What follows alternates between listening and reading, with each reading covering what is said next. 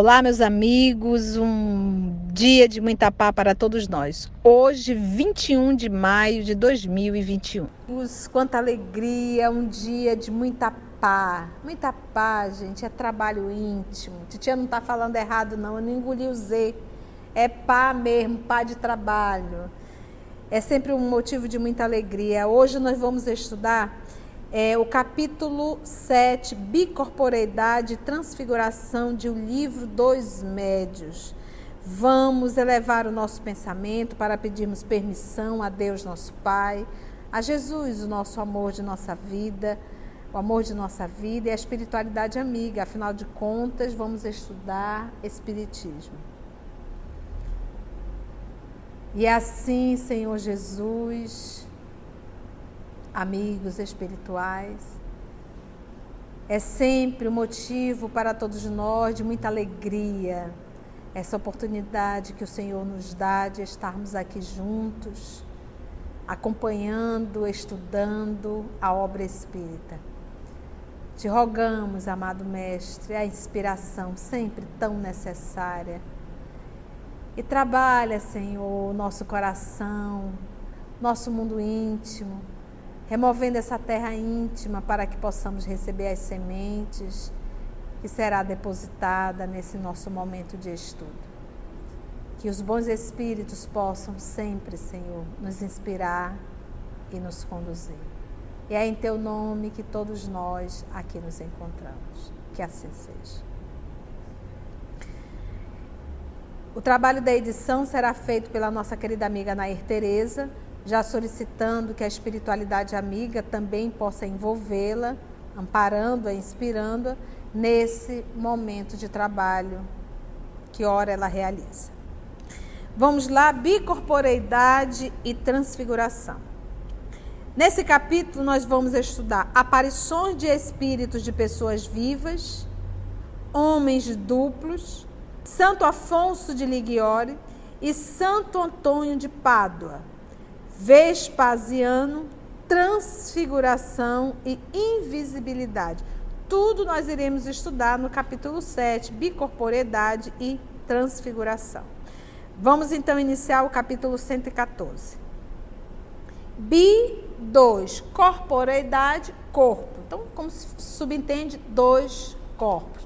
Vamos ler calmamente para nós entendermos e compreendermos, porque são temas que já estão aí há quase dois séculos, mas a gente percebe que nós temos dificuldade de compreender, tá bom? Então vamos lá, vamos bem devagar, sem pressa, mas o importante é realmente nós compreendermos o que significa bicorporeidade e transfiguração. Vamos aqui. A bicorporeidade e a transfiguração, ou seja, uma mudança, transfigurar, mudar, são variedades do fenômeno das manifestações visuais.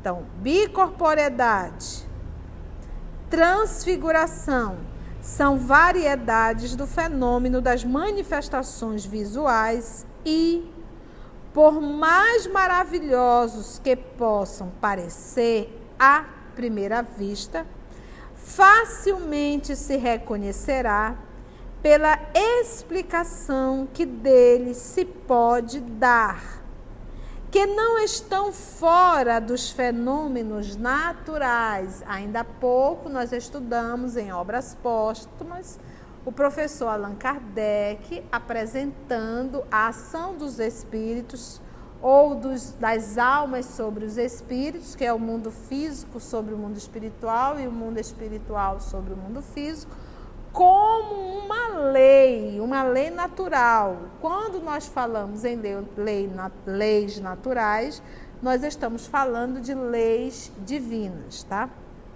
Então ele diz aqui que a bicorporeidade e a transfiguração não estão fora dos fenômenos naturais, logo dentro das leis que regem o universo. Ambos, a bicorporeidade e a transfiguração, se fundamentam no princípio de que tudo que foi dito sobre as propriedades do perispírito após a morte, também se aplica ao perispírito dos vivos. Olha que interessante. Sabemos que durante o sono o espírito recobra parcialmente a sua liberdade. Então, ou seja, quando eu estou encarnada, o nome dado eu sou alma. Nós temos que parar, nós temos que começar, começar verdadeiramente a nos identificarmos com a nossa essência. Então, a nossa essência é espiritual. Então, nós não podemos dizer meu espírito. É muito estranho. É eu espírito. É uma coisa assim simples, mas que faz toda uma diferença para a gente começar a ter, é, começarmos a ter essa, essa empatia, essa realmente é, nos, nos apropriarmos do que somos. Somos espíritos. Então, eu espírito, tá? não meu espírito. É muito estranho. Eu espírito, eu sou um espírito, logo eu espírito. Eu, espírito, estou habitando um corpo físico. Não é só jogo de palavras. Não, não é. É uma, um movimento de compreensão consciente. Exatamente. Então, é uma compreensão consciente, para que haja uma identificação com a nossa essência. Eu, espírito, tá? Então, olha só. Ambos se fundamentam no princípio de que tudo que foi dito sobre as propriedades do perispírito após a morte também se aplica ao perispírito dos vivos, quando estamos encarnados. Sabemos que durante o sono, no momento que você está ali dormindo, o espírito recobra parcialmente, não é totalmente, é parcialmente a sua liberdade. Por quê? Como ele está encarnado, ele tem ali o fio, lembra o laço que liga ele, espírito, acompanhado do seu perispírito, ao terceiro, ao corpo físico. Vamos dizer assim, esse terceiro ponto, porque é espírito, primeiro, segundo, perispírito, terceiro, corpo. Então ele está ligado. No momento do sono, esses laços eles se, eles se afrouxam, mas eles não se rompem. Então, logo o que, que acontece? Você tem ali uma liberdade parcial e não total. E quando se fala dessa liberdade parcial, essa liberdade parcial, você não pensa só como personalidade encarnada, Conceição. Você também passa a ter uma certa liberdade é, é, de espírito. Então você recobra, às vezes, a sua condição de espírito, entendeu? Na revista espírita tem o caso daquele que se manifestou ainda encarnado, né? E ele fala que ele teve uma, uma uma consciência melhor de, de tudo que ele vivia. Mas quando ele desencarnou e se manifestou, é outro muito mais poderoso. Muito mais poderosa, exatamente. Muito bem lembrado, Carla. Essa é a nossa irmã Carla, responsável pela revista Espírita, dando aqui a nossa canja, né? Em relação à revista Espírita. É verdade. Ele tem uma liberdade, mas por isso é que é uma liberdade o quê? Parcial. Quando desencarna, uau, é muito melhor, né? Muito bom. Então ele diz assim: isto é, Olha só. O espírito recobra parcialmente a sua liberdade, isto é, isola-se do corpo. Isola-se por quê? Porque o corpo deixa de ter uma ação muito grande sobre o espírito, ele se afasta temporariamente. E nós sabemos que estar encarnado é estar limitado, tá? Inclusive as nossas recordações de espírito. Quantas vezes nós somos espíritos extremamente intelectuais, com um, com um conhecimento maravilhoso e às vezes nós reencarnamos em uma condição que isso fica totalmente limitado. Que a gente não tem tanto conhecimento assim, mas isso não quer dizer que o espírito não tenha. Quer dizer que naquela encarnação não foi permitido desenvolver. Entendeu? Por isso que ele diz: isto é, isola-se do corpo. Então, nessa pessoa extremamente inteligente que está vivendo de repente uma encarnação que não teve oportunidade de desenvolver naquela máquina, naquele corpo, no momento do sono, ele não vai pensar como um menino analfabeto que ele é ou a menina analfabeta. Ele passa a ter a sua consciência parcial, entendeste? Da inteligência já conquistada. E foi nesse estado que, em muitas ocasiões, tivemos a chance de observá-los. Mas o espírito, quer o homem esteja vivo, quer morto, traz sempre o seu envoltório semimaterial. Olha lá, presta atenção. Mas o espírito, quer o homem esteja vivo, encarnado, quer morto, ou seja, desencarnado, ele traz sempre o seu envoltório semimaterial que pelas mesmas causas que já narramos, pode adquirir esse envoltório semimaterial, a visibilidade, ele pode se tornar o quê? Visível. Então, por que, que ele está dizendo tanto os vivos quanto os mortos? Presta atenção.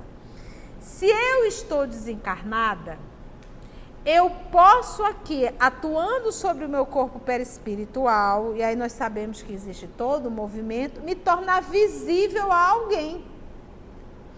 E quando eu estou dormindo, que o, que o corpo físico está ali dormindo, eu, eu, espírito, emancipo, eu saio ali, lembra? Eu saio ali do corpo, logo vou eu, espírito, acompanhado de quem? Do meu corpo perispiritual. Então, nesse processo, mesmo eu estando ali dormindo, o meu corpo perispiritual pode se tornar visível. Por isso é que ele diz: essa propriedade, ela é tão, ela é tão, é, é, ela pode acontecer tanto com espírito encarnado quanto com espíritos desencarnados, entende? Então vamos supor que eu estou aqui, eu entro num sono muito grande, eu estou encarnada ainda, e de repente eu, espírito, vou a algum lugar. E nesse algum lugar que eu esteja, eu me materializo. Não só me materializo, eu posso me tornar visível para que alguém me veja. Alguém em particular. Entende? Por isso é que ele diz: pelas mesmas causas que já narramos, ele pode adquirir esse corpo perispiritual, semimaterial, a visibilidade e a tangibilidade, ou seja, pode ser a, o, o que? Tocado. Tangível, pode ser tocado. Há fatos, esse A é de existe, né? Há fatos, existem fatos bastante positivos que não podem deixar qualquer dúvida a tal respeito. Citaremos apenas alguns exemplos que conhecemos pessoalmente e cuja exatidão podemos garantir. Aliás, se consultarem as suas recordações, todas as pessoas haverão de registrar outros fatos análogos, ou seja, iguais. Na época de Kardec não existia ainda Eurípides, né? Mas nós tivemos Eurípides Barçanufo aqui no nosso Brasil, no estado de Minas Gerais, em Sacramento, ele fazia a bicorporeidade. Então, conta-se que ele estava ministrando aula, dando aula. Ele também era da área da educação. E a, a, uma senhora, ele fez vários partos. E a senhora começou a entrar em, em, em trabalho de parto.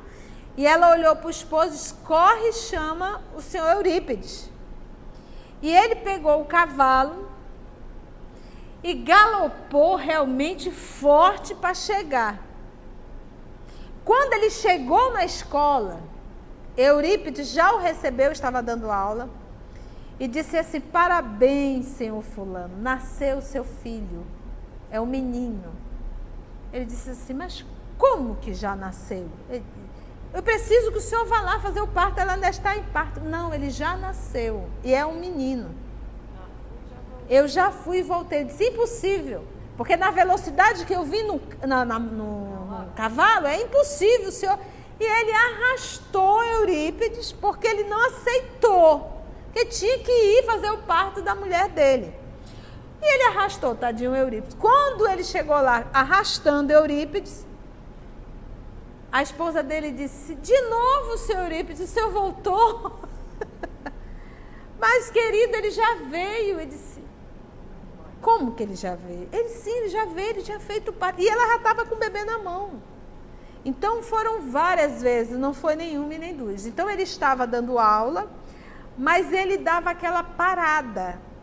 E os alunos já sabiam. Então ele dava aquela, é como se fosse aquele soninho, vou dizer assim, ele dava aquela congelada, porque o espírito não se divide. Então é como se ele entrasse no estado de sono. Então o corpo ficou ali, adormecido, podia até ficar de olhos abertos, mas estava parado. Não tem gente que dorme de olhos abertos? Eu já dormi de olho aberto. Um cansaço tão grande, eu sonhei ainda com o olho aberto. Você vê o grau que a tia estava nesse momento. É, uma coisa bem completa, complexa. Mas a gente, então ele dava aquela parada e ia, fez o parto, às vezes partos difíceis e voltava. Então isso foram várias vezes. A pessoa estava vindo avisar, ele já ia fazer o parto e voltava. Por quê? Porque ele ia, e quando eu digo ele vai, eu estou dizendo o espírito vai. Porque o ser pensante é o espírito.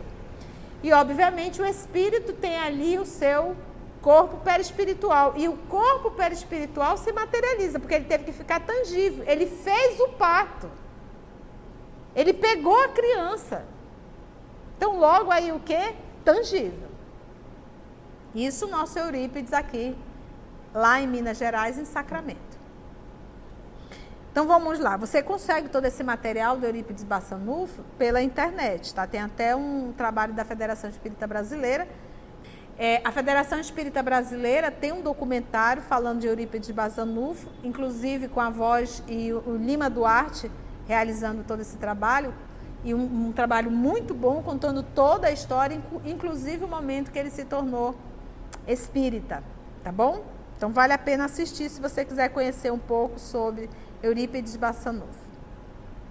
Então ele diz, é, citaremos apenas alguns exemplos. Eu citei ainda há pouco do Eurípides. Vamos ver aqui no item 115 aparições de espíritos de pessoas vivas e tem uma nota do tradutor, do Evandro Noleto. Este subtítulo não fazia parte da segunda edição francesa de 1861 que serve de base para esta tradução. Consta, porém, no cabeçalho deste capítulo e no sumário da obra, razão pela qual o inserimos nesta versão, tá bom? Então vamos ver aqui o item 115. A mulher de um amigo nosso, isso é Kardec contando os causos, né? A mulher de um amigo nosso viu inúmeras vezes entrar no seu quarto durante a noite, houvesse ou não claridade, ou seja, ou no escuro ou com a luz acesa, uma vendedora de frutas da vizinhança que ela conhecia de vista, mas com quem jamais havia falado. Gente, se essa moda pega, tu tá trancada no teu quarto. Olha, entra a vendedora de fruta no seu quarto. Não, se entrasse o Brad Pitt, tudo bem, né? né? Não tem problema nenhum, né? Mas a vendedora de frutas, né?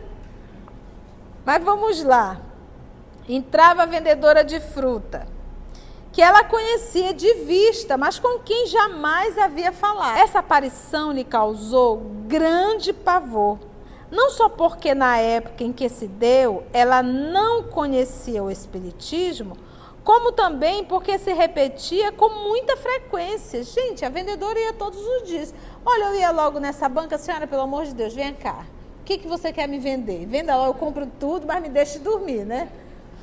Mas olha que coisa interessante, isso passou a ser algo com muita frequência. Ora, a vendedora de frutas estava perfeitamente viva e provavelmente dormia naquela hora. A vendedora estava dormindo, emancipava, saía do corpo e ia visitar a senhorinha. E lá ela se tornava de duas uma ela se tornava visível a essa médica, ainda vamos falar da combinação de fluidos, né?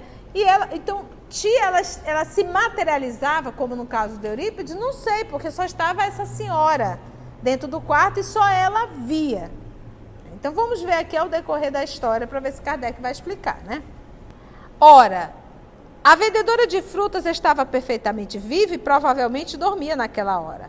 Assim, enquanto seu corpo material repousava na sua casa, seu espírito, né, ou seja, ela espírito, com o respectivo corpo fluídico, que nós chamamos de perispírito, se dirigia à casa da senhora em questão. Pergunta: por que motivo? Nós também queremos saber, professor. É o que não se sabe. Ah. Diante de tal fato, um espírita familiarizado com esse tipo de fenômeno já teria interrogado a aparição, mas a referida senhora nem mesmo teve essa ideia. Ou seja, se fosse um espírito que já tivesse habituado, dizer, meu amigo, senhora, vem cá.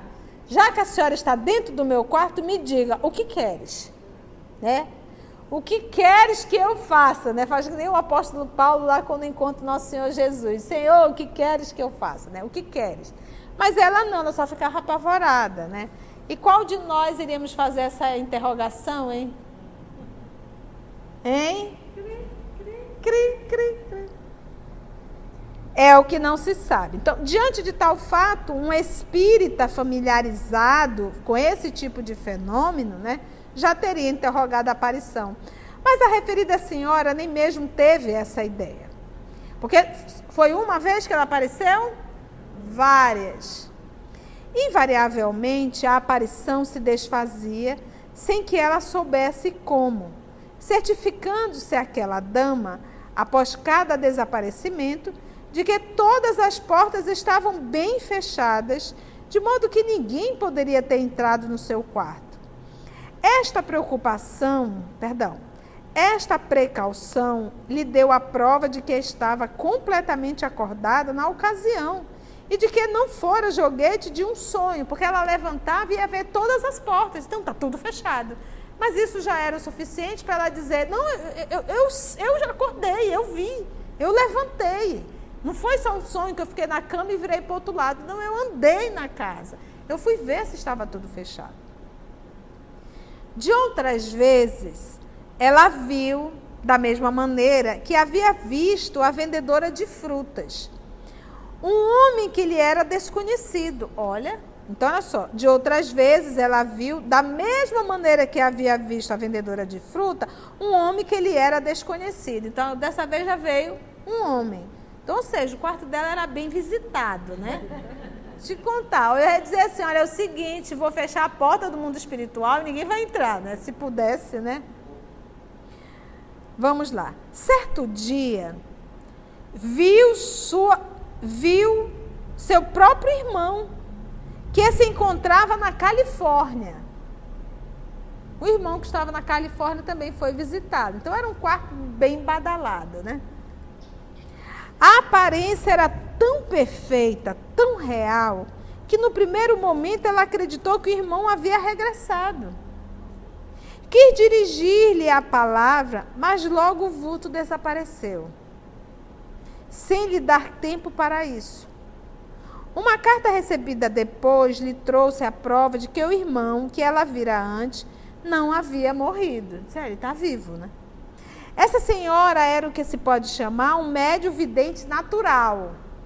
Médio vidente. Vamos aqui. Mas, como já dissemos, naquela época ela ainda não ouvira falar de médios. Então, ou seja, se ele diz que ela era uma médio vidente natural, ela via os espíritos acompanhada aí do seu corpo perispiritual, óbvio, entendeu? Mas não pode se dizer que eles se materializavam, entendeu? Por isso é que eu digo, ela estava sozinha no quarto e só ela viu. Agora, se nós tivéssemos ali 10, 15 pessoas dentro desse quarto e todos viram e tocaram, então aí é o que? Uma materialização, tá? Então, no caso do nosso Eurípides, ele não só fazia o fenômeno é, desse trans, dessa bicorporeidade, mas como ele, ele realmente se tornava visível e palpável. Por isso que ela está no tópico aqui de aparição. Aparição, exatamente. Aparições de espírito de pessoas vivas. Tá? Então aí, e aí ele diz o que? Ela é uma médium. Ela é uma médium. Uma médium vidente natural. Vamos ver quem mais que ela andou vendo por aí. Outra senhora, vamos para outra história agora. Outra senhora que reside no interior, estando gravemente enferma, viu, olha só, ela está gravemente o quê? Enferma. Então logo os laços estão o quê? Se afrouxando. Então ela está ali semi-liberta do corpo, tá? Ou seja, ela não está recebendo assim tanta influência do corpo físico, tá? Mas vamos lá. Viu certa noite, por volta das 10 horas, um senhor idoso que residia na mesma cidade e com o qual já havia se encontrado algumas vezes em reuniões sociais, embora não existisse relações mais estreitas entre ambos. Estava sentado numa poltrona ao pé de sua cama e de vez em quando pegava uma pitada de rapé. Parecia velar por ela surpreendida com semelhante visita, aquela hora, quis perguntar-lhe por que motivo ali estava. Mas o Senhor lhe fez sinal para que não falasse e tratasse de dormir. Entra no quarto dela, não pede licença e não dá ordem. Olha, eu vou lhe contar. Está na revista espírita? Olha lá. Para que não falasse e tratasse de dormir tentou falar com ele várias vezes, mas com o mesmo gesto era sempre impedida de fazê-lo. A senhora acabou por adormecer. Como é que adormece com um homem sentado na cadeira olhando para ti? É, vai falar e é, ela está doente, né? Disse, ah, deixa ele aí, já que ele quer falar. A senhora acabou por adormecer. Alguns dias depois, já restabelecida, recebeu a visita do referido senhor, mas em hora conveniente. Opa, ou seja, não foi na madrugada, né? Ele foi visitá-la. Dessa vez, era ele realmente quem estava lá. Usava a mesma roupa, a mesma caixa de rapé, e os modos eram os mesmos. Certa de que ele a visitara durante sua enfermidade, Agradeceu-lhe o incômodo a que se dera. Bastante surpreso, o homem declarou que há muito tempo não tinha satisfação de vê-la. Rolou um clima entre esses dois, você já percebeu, né? A senhora, que já conhecia os fenômenos espíritas, dessa aqui, por isso que ela dormiu. É, já conhecia os fenômenos espíritas, compreendeu o fato que se passara, mas não querendo entrar em maiores explicações com ele, limitou-se a dizer que provavelmente havia sonhado. Olha que interessante, que havia sonhado. Então, essa aqui conhecia o fenômeno, e você vai dizer, mas tia, ele não lembra de nada? Não, porque às vezes nós carregamos, por exemplo, durante o dia a gente pode ser uma criatura extremamente contida, né? Mas no nosso íntimo nós somos extremamente perturbadinhos, a gente se contém. Mas os nossos desejos mentais psíquicos são enormes. À noite, quando a gente sai do corpo, você vai para onde? Você vai alimentar exatamente aquilo que você tenta é segurar ao decorrer do dia. Que o ideal seria não segurar, o ideal seria se educar, né? Conversar eterno e bondosamente com essas encrencas. Mas aí o que, que acontece? À noite você vai procurar. Então, de repente, se ele foi visitá-la, ele pensou e carregava a vontade. E à noite, no momento do sono, eis que o Brad Pitt foi. Entendeu? Ele foi atrás da sua Angelina Jolie. Ele queria vê-la. É o mais provável, dirão os incrédulos. Os, abre aspas, espíritos fortes. Espíritos fortes era uma denominação para dizer os intelectuais, os inteligentes, tá? É o mais provável, dirão os incrédulos, né? ou seja, os espíritos fortes, os então inteligentes, para quem essa expressão é sinônimo de pessoas esclarecidas, né? Esse sinônimo aí, espíritos fortes, ele explica, né? É sinônimo de pessoas esclarecidas, tá? O que é certo, entretanto, é que aquela senhora não dormia, como também não dormia a outra, de que já falamos, a outra senhorinha, tá? Então é porque sonhava acordada ou teve uma alucinação? Aí está a palavra mágica. A explicação universal de tudo que não se compreende é o quê? Alucinação. Tudo que não se compreende é alucinação, né? Ele brinca aqui dizendo que é a explicação universal, né? É a palavra mágica. O que, que você teve? Uma alucinação. Como já refutamos bastante essa objeção, lembra, nós estudamos sobre as alucinações no capítulo passado. Prosseguiremos com o nosso estudo, dirigindo-nos aos que nos podem compreender. Ou seja, eu não estou aqui me dirigindo aos espíritos fortes, ou seja, aqueles que são se, se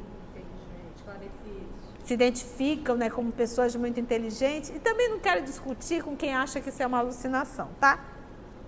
Não é para vocês que eu vou, vou falar, não é com vocês.